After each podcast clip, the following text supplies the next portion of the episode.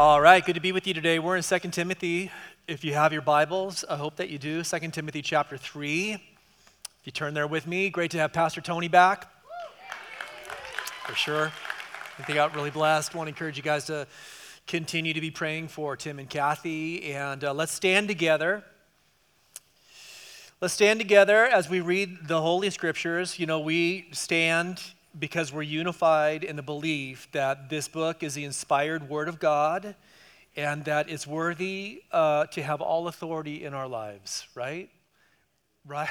Oh my gosh, come on, help me out, all right? And as we read it, God, God is speaking to us. So if I said nothing else, this would be an answer to prayer for some of you guys. If I said nothing else after just the reading of this, we could say, hey, God has spoken to us because his word is living and powerful. The Bible says in verse 16 of chapter 3, 2 Timothy, all scripture, how much? All scripture is breathed out by God. By the way, this is the English Standard Version. All scripture is breathed out by God and profitable for teaching, for reproof, for correction, and for training in righteousness, that the man of God and the woman of God may be complete, equipped for every good work. And Father, we do believe, we do believe that the book that we have in our hands is your inspired word. It is God breathed. You do speak. It, it's not a dead book, it's a living book. And you've revealed yourself to us through the Holy Scriptures. God, that is something to be reckoned with.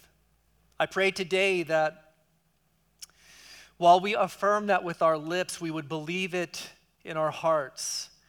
And the weight of it, God, the real weight and the significance of those statements would, would be met in concrete ways as we surrender, as we yield, God, as we give you place, as you have authority over our lives. Father, speak to us today, we pray. In Jesus' name, amen. You can have a seat. Some of you may remember this in 2011, the infamous atheist Richard Dawkins. Yeah, you guys ever hear of this guy? well, yeah, yeah, pretty much. but he and his atheist friends had this idea to market atheism in London. And so what they did is they rented out marketing space on the side of buses in London, and they put this statement, this slogan uh, on those signs. They said, There's probably no God, so stop worrying and enjoy your life. Uh, that was their message. By the way, that pretty much is the, the that is the message of atheism with a predisposition against Christianity, because there's a lot embedded in that, right? There's probably no God they had to add probably because they didn't want to get sued. They couldn't absolutely say there is no God. There's probably no God, so stop worrying and enjoy your life. Now, before you sneer, or maybe after some of you have sneered already, um, I, I want just to let you know that sometimes, you know, that that sentiment permeates our culture. And in fact, some of us might be singing that sentiment when we are singing John Lennon's blockbuster song, Imagine. Because when you sing that song, you sing these words Imagine there's no heaven, it's easy if you try. No hell below us, above us only sky. Imagine all the people living for today. Imagine there's no countries, it's, it isn't hard to do, nothing to kill or die for, and no religion too. Imagine all the people living life in peace. You hoo hoo hoo hoo. I'm not going to sing that. But that is the same sentiment, right?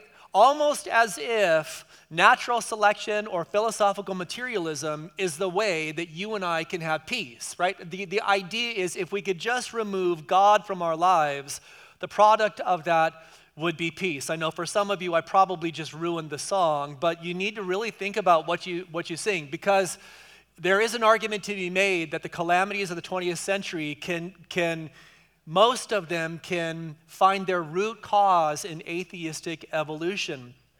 I say all of that to you today to say this. We find ourselves in great contrast as we every Sunday morning gather together. We have this interesting habit of bringing this book. You know, we bring a book, it's, it's, God is the center of our service together. Don't make a mistake here uh, when I say that we center ourselves around the Word of God. I'm not saying that the Bible is God. What I am saying to us today is that we believe. It's a very interesting habit that we have, and I know uh, we're just accustomed to it. But probably some of us, before we were Christians, we criticized Christians for this. We thought, man, you guys, you're just so weird. You're so weird. You bring this old book, it's 2,000 years old, it's anachronistic, it's out of time, it's out of touch, it's out of date, it makes no sense. And you all gather together and you, you have this really weird ritual of reading this book and studying it and, and thinking that, that God actually speaks to you through it. And, and now, listen, now you are that person. You are those people, and this is what we do. We have a fascinating habit on Sunday mornings, and you have a fascinating habit in your devotional time of taking this book and opening it up and, and, and having the audacity to believe that God actually speaks through it. And, and, and we have this habit, we have this ritual, we have this tradition because we do believe there is a God. Regardless of what Richard Dawkins and his buddies have to say, we believe we believe that there is a God, and we believe that, that this God has spoken and that he does continue to speak.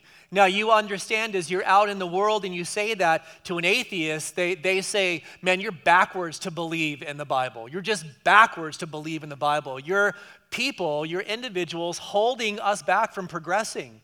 And then you talk to somebody who's an ag- agnostic and they say, Well, you know, well, probably there's a metaphysical realm. Like, you know, you could probably put your money on that. But, but if there is, why would we believe in a God who is only spoken through one faith, this Judeo Christian faith? And then there's a bigger, larger body of people who say, you know what, I do believe in God. I do believe in God. I do believe in the God of the Bible, and I believe this book is special, but I'm just not necessarily sure what that means. And in fact, like this is a really important question to deal with because recent studies have shown that among Christians there is a decreasing belief in the inspiration of God's word. In fact, it's precipitous, it's significant. Fewer and fewer Christians actually believe that the Bible is the inspired word of God.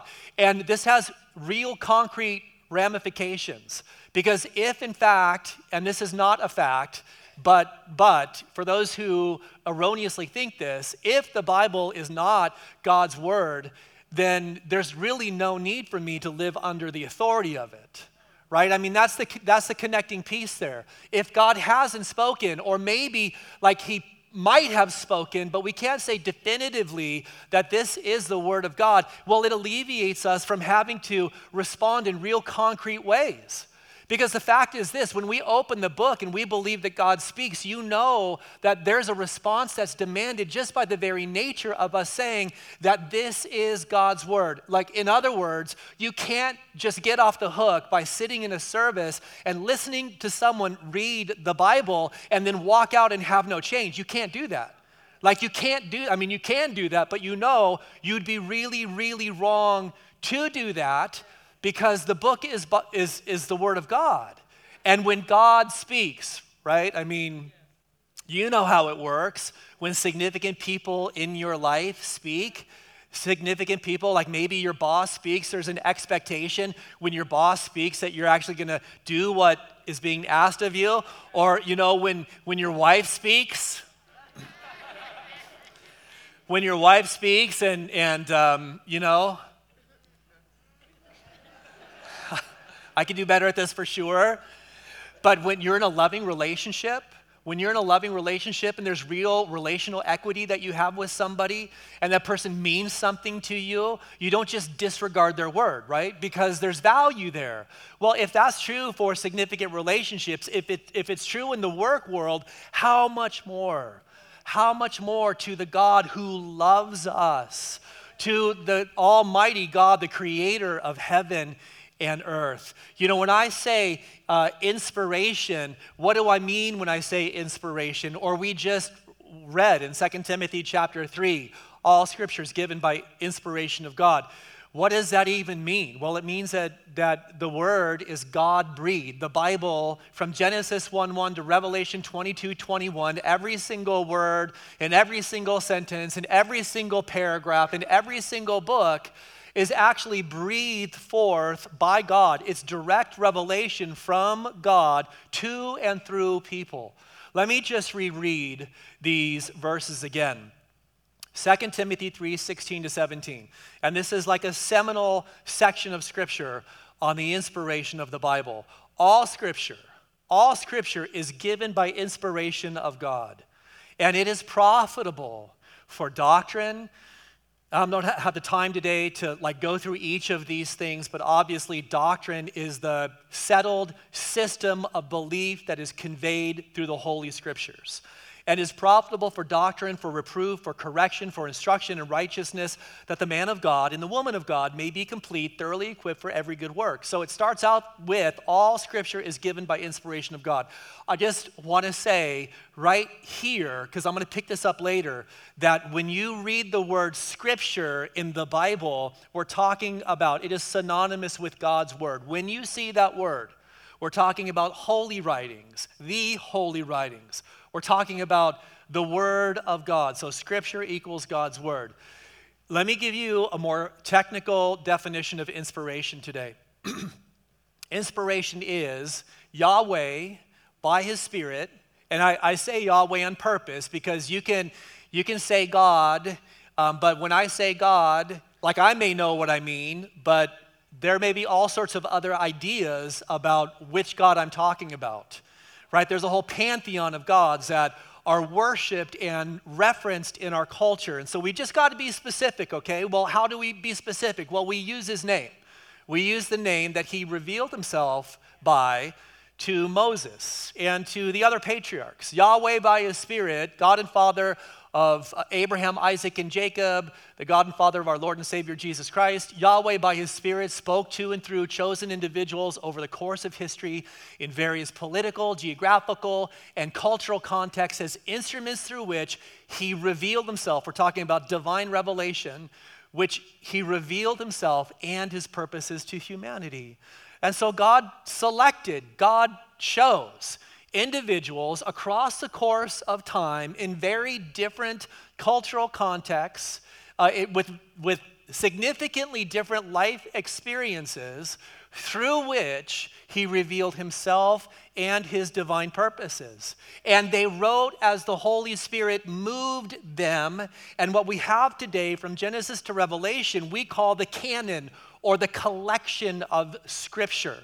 Now, I just want to I just want to qualify that because sometimes you know when we think about the canon of Scripture or the collection of books, we have this idea that it's just a compilation of different books with different ideas and different stories, but that's not what the Bible is.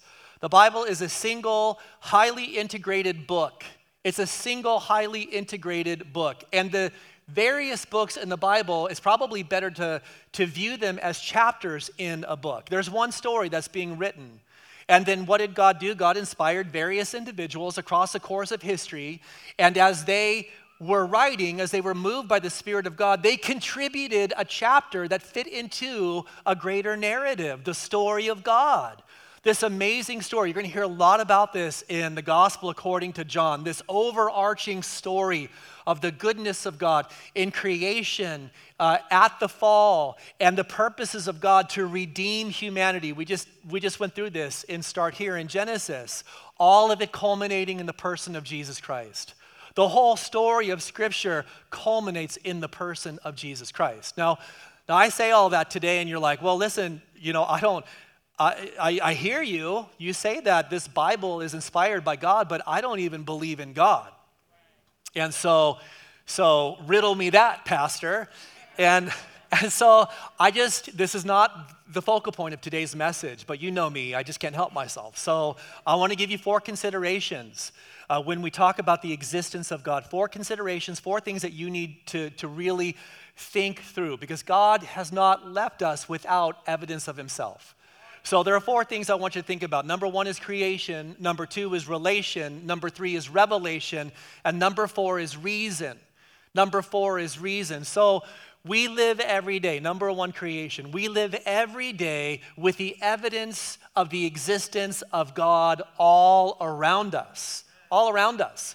And I want to remind you today that all of creation exists because of God's word. All of creation exists because God spoke it into existence out of nothing. Ex nihilo is the Latin. There was nothing. God said something, and then creation existed.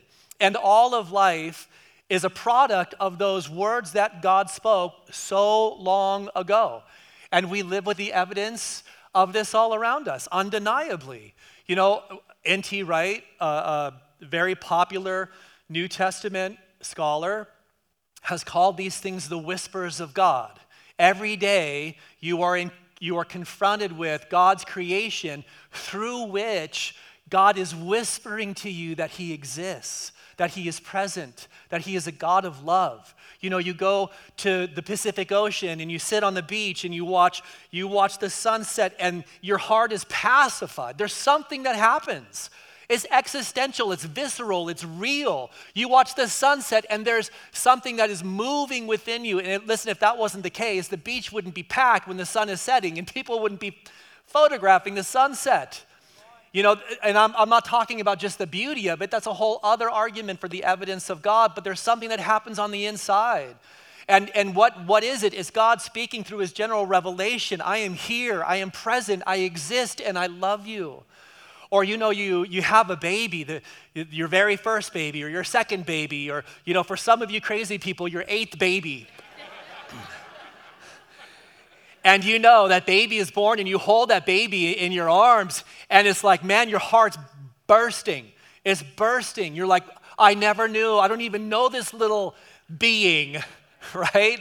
I don't even know this little dude but your heart or this beautiful little baby girl your heart is like blowing up with love Love is it's unfathomable. It can't even be expressed in words. Like if someone said, "Hey, you know, just write a paragraph on how you feel right now." The pen couldn't move because it's just that overwhelming and significant. And in that God is speaking to you. God is speaking to you, fearfully, wonderfully made in the matrix of the womb. I've knit the, this little being together. Not just a mass of physicality, but with a soul and with a personality. I think about the majesty of the mountains. Like, there's not in Vegas. I mean, some of you go out to Lake Mead and you're like, oh, God, you're so present. That does, this doesn't happen for me, okay? I mean, you know, especially with body parts like poking out of the, out of the ground now.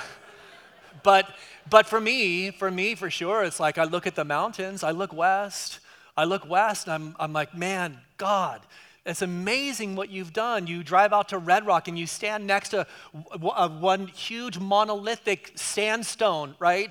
And, and, you know, while you're here in the city, it's all about you. You're so big. And, you know, it's, it's all about your ambitions and, and how everyone can serve you. And you get out and you stand next to that and you're like, man, I'm nothing. I am nothing. You're dwarfed, right? And it's the majesty of God being conveyed through his creation. Uh, right outside of my office, not to beat a dead horse here, but why not?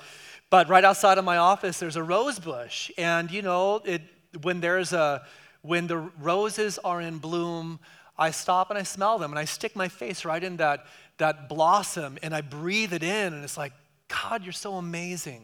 Like the simplicity of this and yet the sophistication of it and it's so sublime like how how do you do these things? I'm just saying to you god speaks every day to you if you're just willing to pay attention. I think relation relationships the relationships that we have especially love itself conveys to us that there is a God, that He does exist, the indescribability of love, the limitlessness of love, acts of sacrifice that would otherwise not be able to be explained, sacred relationships between a husband and a wife, between parents and the children, among your friends. I'm just saying to you today that the philosophy of survival of the fittest has no explanation for love has no explanation for acts of sacrifice and the indescribability of love and the beauty of those relationships. All of that is God speaking to and through you. Every good and perfect gift comes down from the Father of lights, in whom there is no shadow of turning. And then, of course, the revelation of God. Of course, we've got the Holy Scriptures, but we've got the person of Jesus Christ. I mean, if you really, really want to see evidence of God, look to Jesus. Look to his life. Look to his crucifixion. Look to his resurrection, which, by the way, historically is undeniable. He rose again from the dead. And that leaves you to reckon with the God who is real. And not just that, but you can have a personal experience with God the Father through faith in the Son. This third piece uh, concerning the evidence of the existence of God is 100% subjective. Don't get me wrong here, right? I mean, I know that this is what I'm saying today. I know that God exists because I have experienced Him every single day in my life. And now the skeptic would say, well, Pastor, you can't use subjective evidences you know, to defend the existence of God, it's got to be objective. You know, if it's subjective, it's not true. And I say, listen, it is subjective and it is true, and I'm going to stand on it, and no one can take that away from me, and no one can take it away from you. This is, this is a great quote, all right? I'm going to read it twice because it's that good. C.S. Lewis uh, in this vein of thought. He said, I believe in Christianity as I believe that the sun is risen, not only because I see it, but because by it I see everything else. Man, that is so good. Let me just say it again. And this is 100% subjective, right? I believe in Christianity as I believe that the sun is risen, not because I see it, but because by it I see everything else. The final thing here, just really simply today, as a, as a side note, uh, is reason. So we have creation, relation, revelation, and reason. I put reason last. You know, typically in apologetics, you know, when you're defending the existence of God, this is where you start. But I'm not really sure that line of um, argumentation carries as much weight as it, as it used to you know, in our postmodern world. But there are real reasons to believe in the existence of God. For sure, the material world is not eternal. And so, if you, even though there are many, there are many, uh, this is where I need the existence of God in my life to help me with the word. There are many quantum physicists who are now saying that the material world is eternal, which my view is that that's just an argument around the Aristotelian idea that if in fact there was a Big Bang, if in fact the material world is not eternal and there was a beginning point, there had to be a prime mover. There had to be somebody who stepped in and said, let's get the show on the road. Well, guess who that is? That's, that's God. God is the prime mover. And so the, the very idea of a starting point for the universe precludes the existence of God. And not only that, but as you look at how fine tuned the universe is, materialism does not account for that precision. So there is a God. you guys still with me, by the way? Okay. There is a God. He has spoken. Now, the next argument would be well, listen, maybe there is a God, okay, and he has spoken, but, but if there is a God and he has spoken, why is it that he's just spoken in one book? Why, why just the Bible? Why not the Gita? Why not the Vedas? Why not the Quran? Why not the sutras? Or maybe more appropriate for our, our own culture, why, why, why, why not nothing at all? I mean, why even bother? Like, I think that's where a lot of people land. It's like, well, I don't even want to go through the process of having to deal with this complicated issue. It's better for me just to kind of subscribe to what Dawkins said. There's probably no God, so stop worrying and enjoy your life. And after what I've just said to you, my response to that is God does exist, He has spoken, so relax, you're loved, start seeking Him through the Bible. That's, that's the response.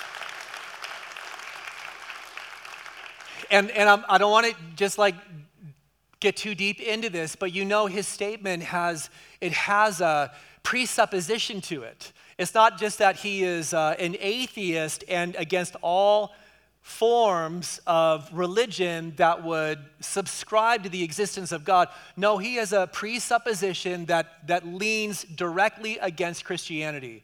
Because if, if you don't believe that, that a God exists, why say stop worrying? I mean, immediately you're like showing your hand. It's a tell because you believe really that there is a God that you have to reckon with and that sin really is a problem. But the overarching story of God is this you are loved. You are loved. This is the message of the Word of God.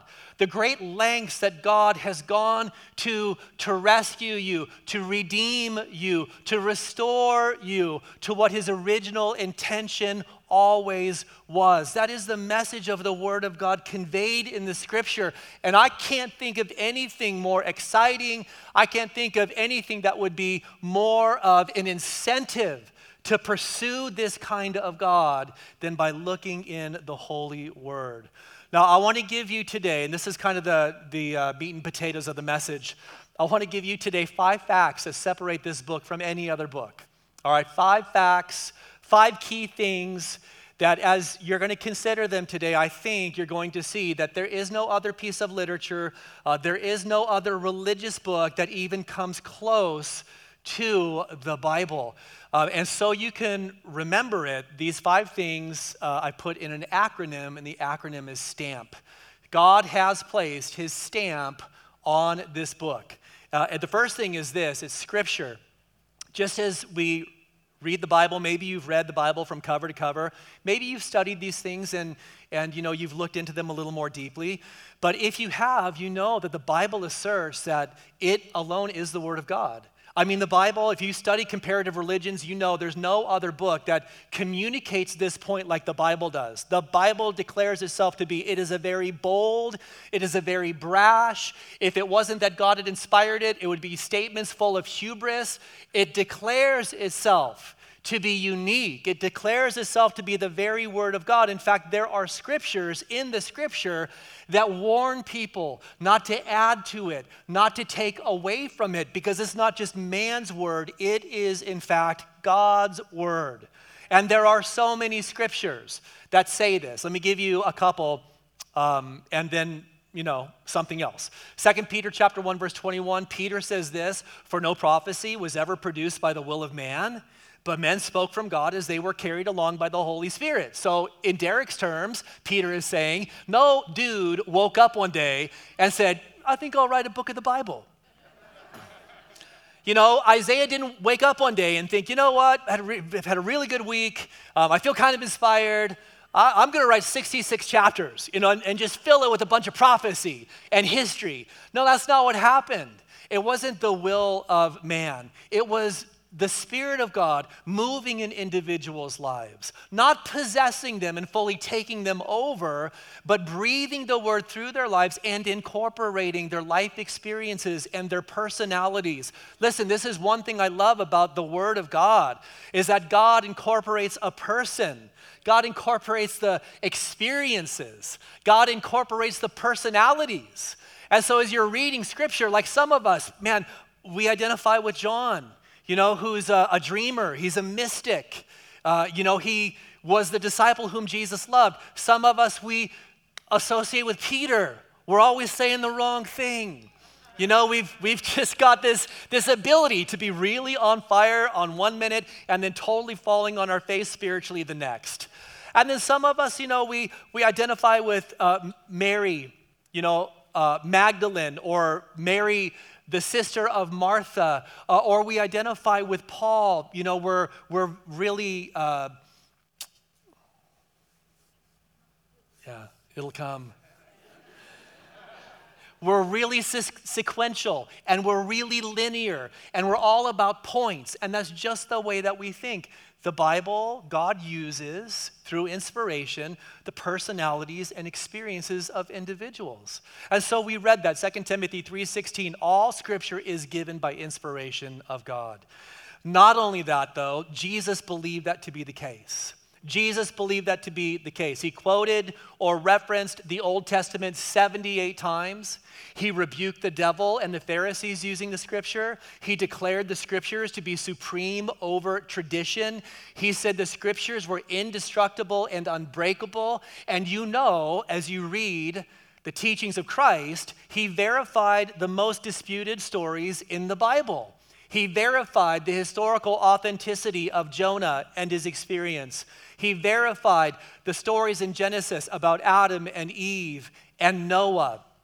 And so the next time someone says to you, hey, you know, those stories, they're just so outlandish. How could you ever believe them? You can simply say, if it was good enough for Jesus, it's good enough for me. And I don't, I don't think that's a cop out. There's a story of a, a girl, she was in the Salvation Army, and she was talking about her faith and how she believed in the story of Jonah. And a guy challenged her and he said, You don't believe Jonah was swallowed by a whale, do you? She said, Yes, I do believe it. The Bible says it. He said to her, like this, with this attitude of incredulity, he said, No one believes that. She said, You know what I'll do? When I get to heaven, I'll ask Jonah. And, and sarc- and sarcastically, he said, Well, what if he's not in heaven? What if he's in hell? She said, Well, then you can ask him.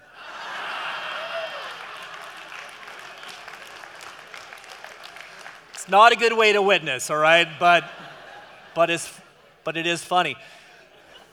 The last, the last point on this is that Jesus sought to fulfill Scripture. When he was on the road to Emmaus, he was talking to those two disciples. They didn't recognize him as the risen Lord. And so you know he's talking to them and he's revealing to them who he is. And he says these words He says, These are the words which I spoke to you while I was still with you, that all things must be fulfilled which were written in the law of Moses and the prophets and the Psalms concerning me. And beginning at Moses and the prophets, he expounded to them in all the scriptures. What are the scriptures? The scriptures are the word of God, the things concerning himself. So I, am just saying to you listen, he says to them, all things needed to be fulfilled. The purpose of my life was to fulfill those things that were written in the whole Old Testament, beginning with Moses and then the prophets and then the Psalms.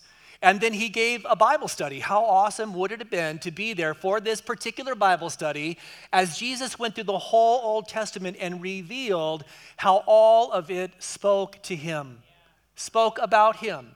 So listen, all of it is inspired from the perspective of Christ. And not only that, but the main message of the Word of God is Jesus Christ. The second thing today in our acronym STAMP is transformation. Is transformation. By that I mean that the Bible uniquely has the power to transform people's lives. And in fact, one of the greatest verifications of the Bible's divine inspiration is God's power transforming your life. So, the second thing that evidences that this book is different than any other book is, you know, wait for it, wait for it, is you. It's you, it's your life. Like, let me say it like this you are exhibit A. For the skeptic, for the non believer. I'm not saying they put your trust and faith in you. I'm not saying that there aren't times where you struggle and falter and fail, but the evidence of the power of God should be, be, be being made manifest in you in such a way that people can look at your life and they can say, you know, there's something different. Or, or if they've seen your journey, you're before Christ, and then you're in, the, in your own, in the year of my Lord, they should be able to say, man, what happened to you? Like, what happened to you? You are not the same person. And, and there's no way that anything can just explain this away. Something different has happened. You're, you're a different person. And that's when you have an opportunity to testify that this book is not just an ancient piece of literature, but it is living and powerful, sharper than any two edged sword. Your life is exhibit A. Hey, does your life bear the witness of the power of God's word? It's a great story. A number of years ago, uh, an evangelist by the name of H.A. Ironside, he was preaching on the streets in New York. And a well known professor from NYU, who was also a vocal and active atheist, started heckling him. And so, you know, Ironside kept trying to preach, but this bitter professor kept yelling, There is no God. Jesus is a myth. There is no God. Jesus is a myth. And so Ironside kept preaching, but the antagonistic professor became more belligerent and he began to taunt Ironside by saying, I challenge you to a debate. You're afraid to debate me. And Ironside knew that a debate really wasn't going to prove much. But he said, Sir, I accept your challenge on one condition. When you come to the debate, I ask that you bring with you 10 men and women whose lives have been changed for the better by the message of atheism. Bring some alcoholics and some drug addicts who have been set free by atheism's power.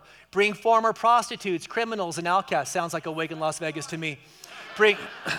Bring former prostitutes, criminals, and outcasts. Let them tell us how atheism has lifted them out of the pit. And Sir Ironside said, If you can find 10 such men and women, I will be happy to debate you. And when I come, I will gladly bring with me 200 men and women from this very city whose lives have been transformed in just those ways by the power of the gospel of Jesus Christ. And so, listen, we are living evidence. We are living evidence that God has, in, in fact, inspired this book. I want to give you a, a chart today. Very simple. You can take a picture of it. All of these scriptures convey, and this is just a snapshot, right? This is just like a brief synopsis of what the Word of God does. But each of these Bible verses talk about what the scripture brings to your life. You are born into relationship with God through the incorruptible seed of his word 1 peter chapter 1 you're able to distinguish good from evil the pathway to answered prayer is through knowing god's will it's through the word of god that you are transformed jesus said this sanctify them by your truth your word is truth john 17 17 it reveals your heart it grows you spiritually. It cleanses your life. Jesus said to his disciples, You are already cl- clean or cleansed by the words that I've spoken to you. It prevents you from sinning. I have hidden your word in my heart that I might not sin against you. It empowers you for the purpose of God. It guides you. Your word is a lamp unto my feet it is a light unto my path. And the Word of God is called the Scriptures of Comfort. It is the Bible. It is God through His inspired Word that comforts you and brings you hope. All of these are ways that you experience the power of God on a daily basis in your life. The third letter, obviously, is A, and it just stands for archaeology. Um, and we're talking, of course, about the science of history, the science of archaeology that verifies whether past events really happened. And I just want to say to you, archaeology and history all verify the events of the Bible. It, in fact, did happen, all of it, but especially the life, uh, the crucifixion, the burial, and the resurrection of Jesus Christ. You can't just dismiss the Bible as ancient history that probably didn't happen. If you were going to do that, you would have to dim- dismiss all of ancient history because the science of history verifies the Word of God. Every time an archaeologist sticks his shovel into the sand, he pulls out or she pulls out something else that proves that the Word of God is, in fact, the Word of God. And I would encourage you, if you struggle with this, go with us to Israel in March 2023 because it'll all be laid out before your very eyes. The next one is a little complicated it's manuscript evidence. Manuscript evidence. Uh, this just simply means that there is a science behind Bible translations. There is a science behind Bible translations that leaves us with an absolute confidence that we hold today in our hands the same thing that was written in the original writings. Obviously, these are not the original writings, but there is a science behind Bible translations that helps us have the confidence that what we have today is the same as what was originally written and distributed among the churches. And we know that that's the case because of all of the existing surviving manuscripts.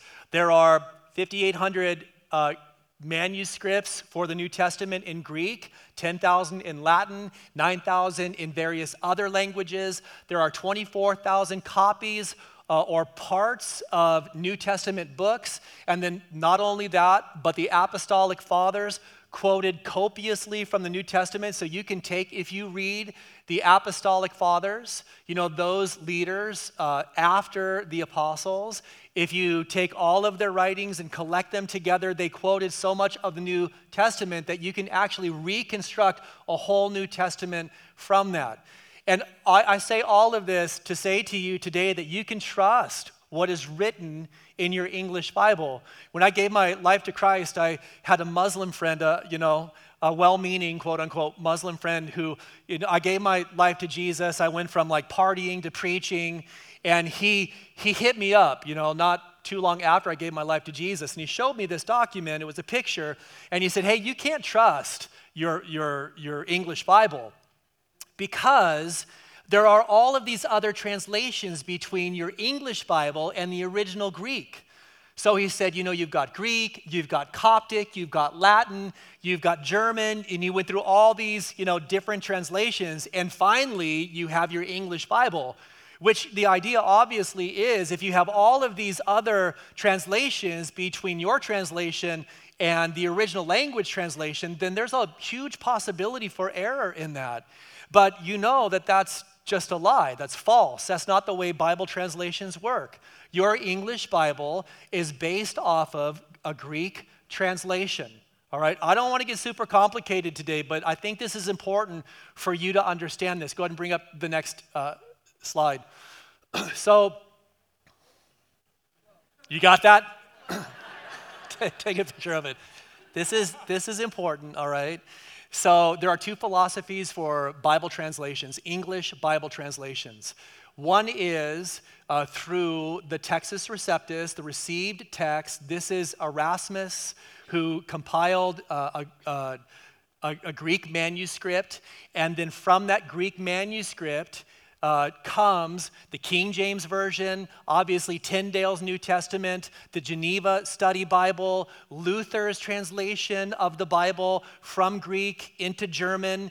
And so there's that philosophy of translation that roots all of translations in Erasmus's great text or the received text.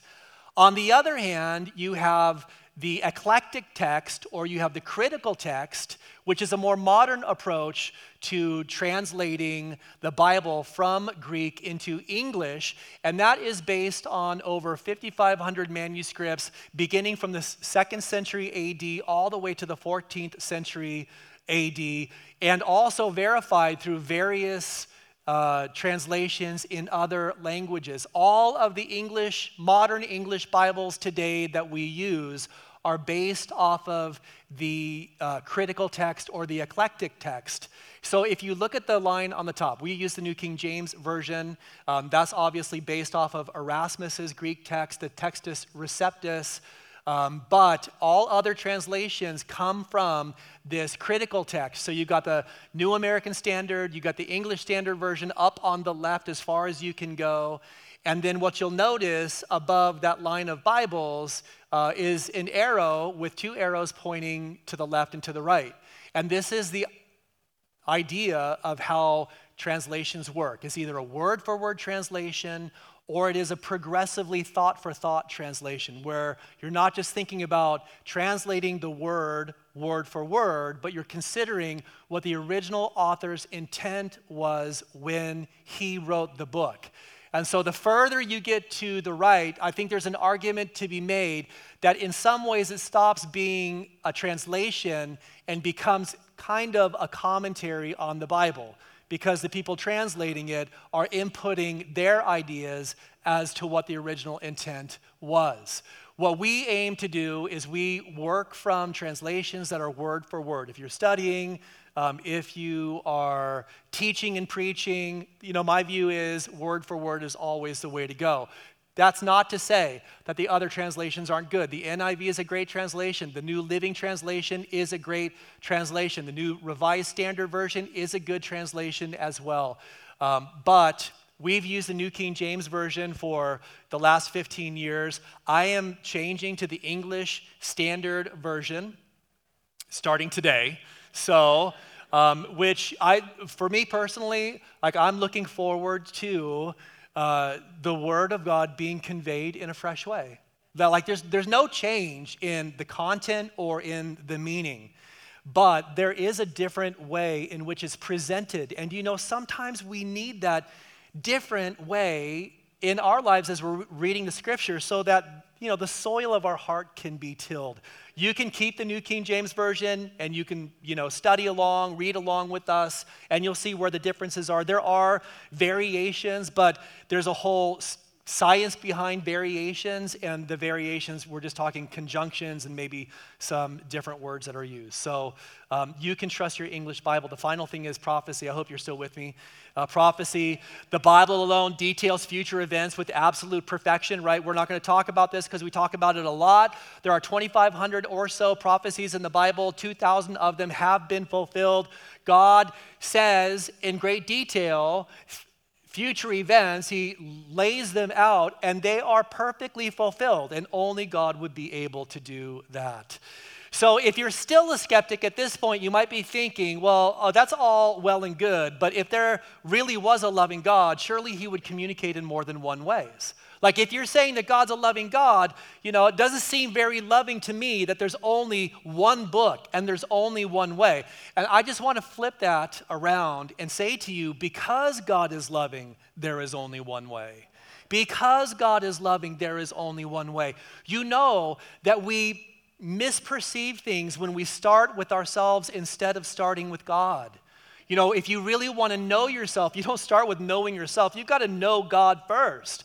And then you have the lens, then you have the framework to understand who you really are because you're a creation of the Lord. But if you start with yourself, you're going to get it all backwards. We are products of the Enlightenment. We start with the basic goodness of humanity and what we think we deserve. And so, well, we think we deserve because we're so good for God to speak in all of these ways. But the fact is this if we do that, we will sweep sin underneath the rug. We will ignore the catastrophic consequences of sin.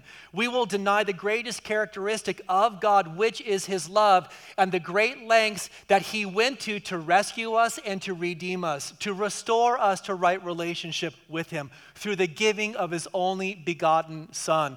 No, you have to start with God and you have to start with Jesus Christ. Otherwise, the beauty of God is lost. The grand narrative, the story of God is lost. Your value in the story of God is lost. And then you're left with nothing more than empty hedonism of the material world. And so you would say, like John Paul Sartre said, life is an empty bubble floating on the sea of nothingness.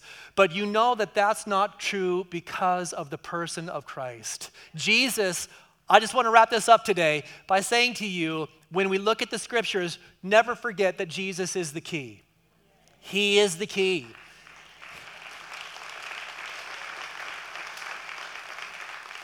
He taught his disciples to pray, Your kingdom come, your will be. You guys know how this goes? Your kingdom come, your will be done on earth as it is in heaven. And did you know that he was the fulfillment of that prayer? He was the fulfillment. God culminated this story, this great story of restoration and redemption and rescue. After the fall, when Adam and Eve had transgressed and sinned, it was a hopeless situation. But God intervened, but God stepped in.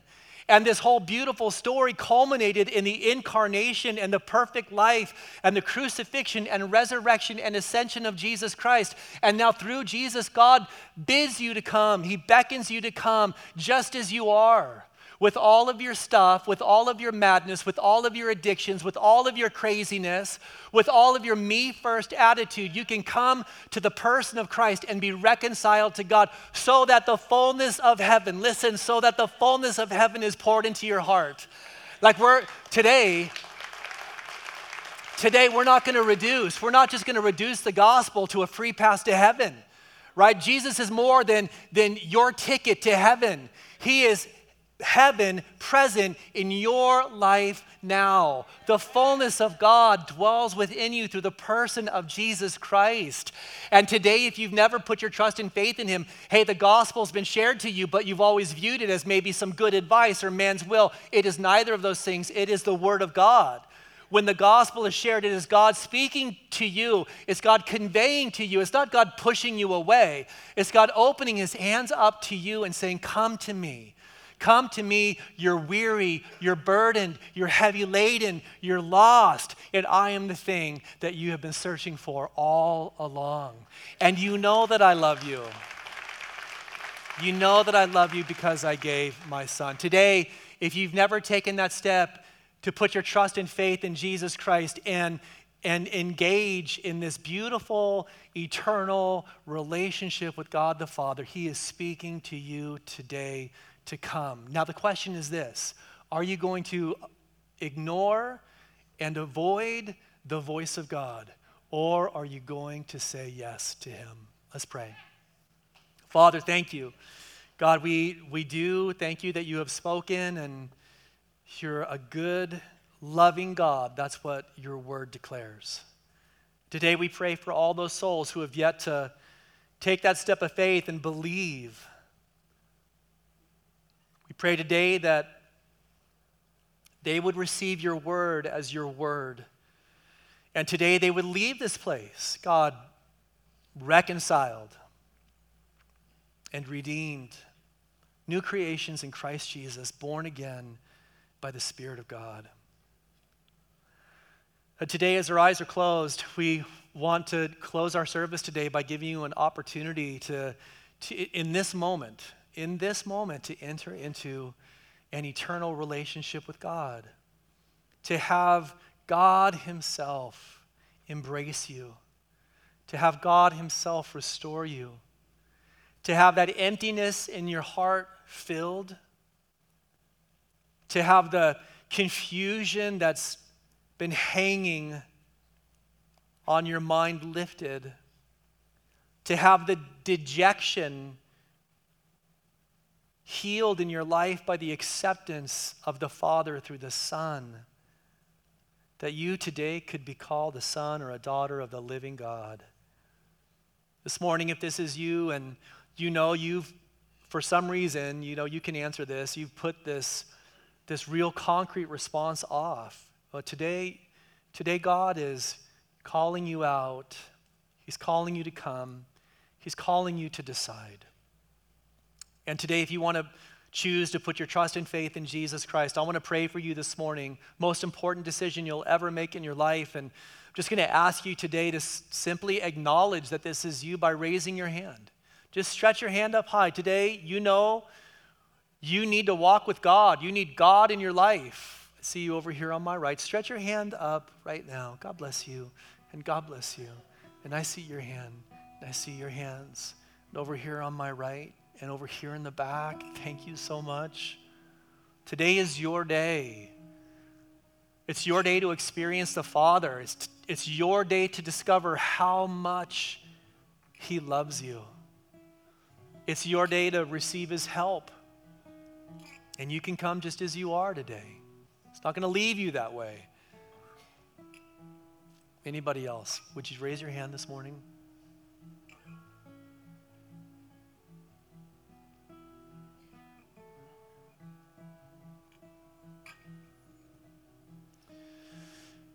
Today, if you're a Christian and just sincerely today, you know, maybe maybe you've just lost a spiritual edge with your relationship with God. Maybe for you, you know, it, it might not be this extreme, but you know, we say familiarity breeds contempt, and you're just so familiar with the Bible, and and um, and yet, you know, you're missing something.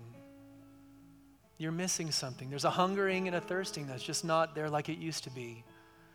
Maybe you've had, you've plateaued spiritually, and, and it's not like you can pinpoint one particular sin, but you know you've plateaued and, and you feel stuck. And I'll just tell you right now that I for sure have felt that way. And the way that I get out of that is by asking God to help me. And He's present to help you right now.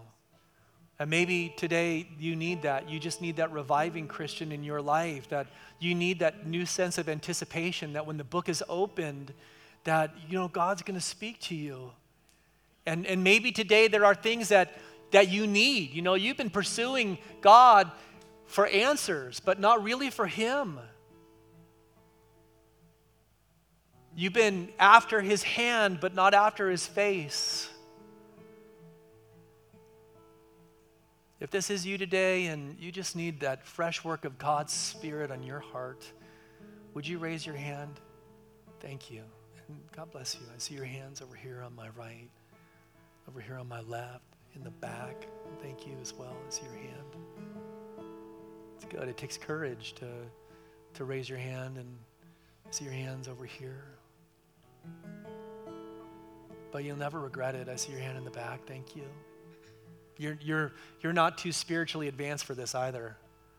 You know, when, when we start to think that we're just so advanced that, that these things are beneath us, we better raise our hand right away because there's a problem of pride there. I see your hands. Thank you. You can put your hands down. Father, we are grateful today that you're moving among us. We pray that you bless these lives now just supernaturally. Father, you're present, and we believe that with all of our hearts, God. In Jesus' name, amen. So I'll stand together today. Hey, you know, I'd mentioned to you today that when God speaks, there needs to be a concrete response. And, and it's good that you raised your hands. It's good that I was able to pray for you. And I'm going to ask you guys, please don't leave, right? I mean, you may have lunch appointment, you may have kids to pick up. This is important. So just stay put. But God's word, when God speaks, it demands a concrete response. And so today, if you raise your hand, we want to give you an opportunity to respond in a concrete way. And what I mean by that is this we want to give you an opportunity to come forward today. Maybe for you, you need to put your trust and faith in Christ. You know, it's this is the very first step of faith you're going to take. Now's now's the time. The Bible says today is the day of salvation. You need to come forward this morning. I want to lead you in a prayer. Maybe today, as a Christian, you know you just need that new work of God's Spirit. Whatever that means for you, you know you need to respond to what God is doing in your life. And you need to come forward today as well, so that there is a moment in time where you can say you are obedient to what God had laid upon your heart. Pastor Tony is going to lead us in a song of worship today. If you raise your hand, or maybe you didn't, but this really does apply to you, make your way forward so I can lead you in prayer. Let's bow our heads together. I'm going to lead you in a prayer today as we thank God for everything that He is doing in your life right now, in this moment, as He has stirred your heart, as you have taken these steps, as you today are going to look to Christ in prayer and believe that as you pray in Jesus' name, through the person of Jesus, that the Father, the Father, his embrace is going to be upon you. His grace is going to fill your life. That He is going to day by day demonstrate to you how deeply you're loved because you've been accepted in the beloved. You belong to God. So I want to encourage you today just to, you know, pray these words with your whole heart to the Father and believe that as you do, He's going to answer. You can pray this out loud after me. Father, thank you for loving me. And today, through Christ, I receive your love. I accept your love. And I choose to trust in your Son. He is my Savior, and He is my Lord. Fill me with the fullness of heaven Fill me with the power of your Spirit. In Jesus' name I pray. All God's people said. We'll give God praise today, church.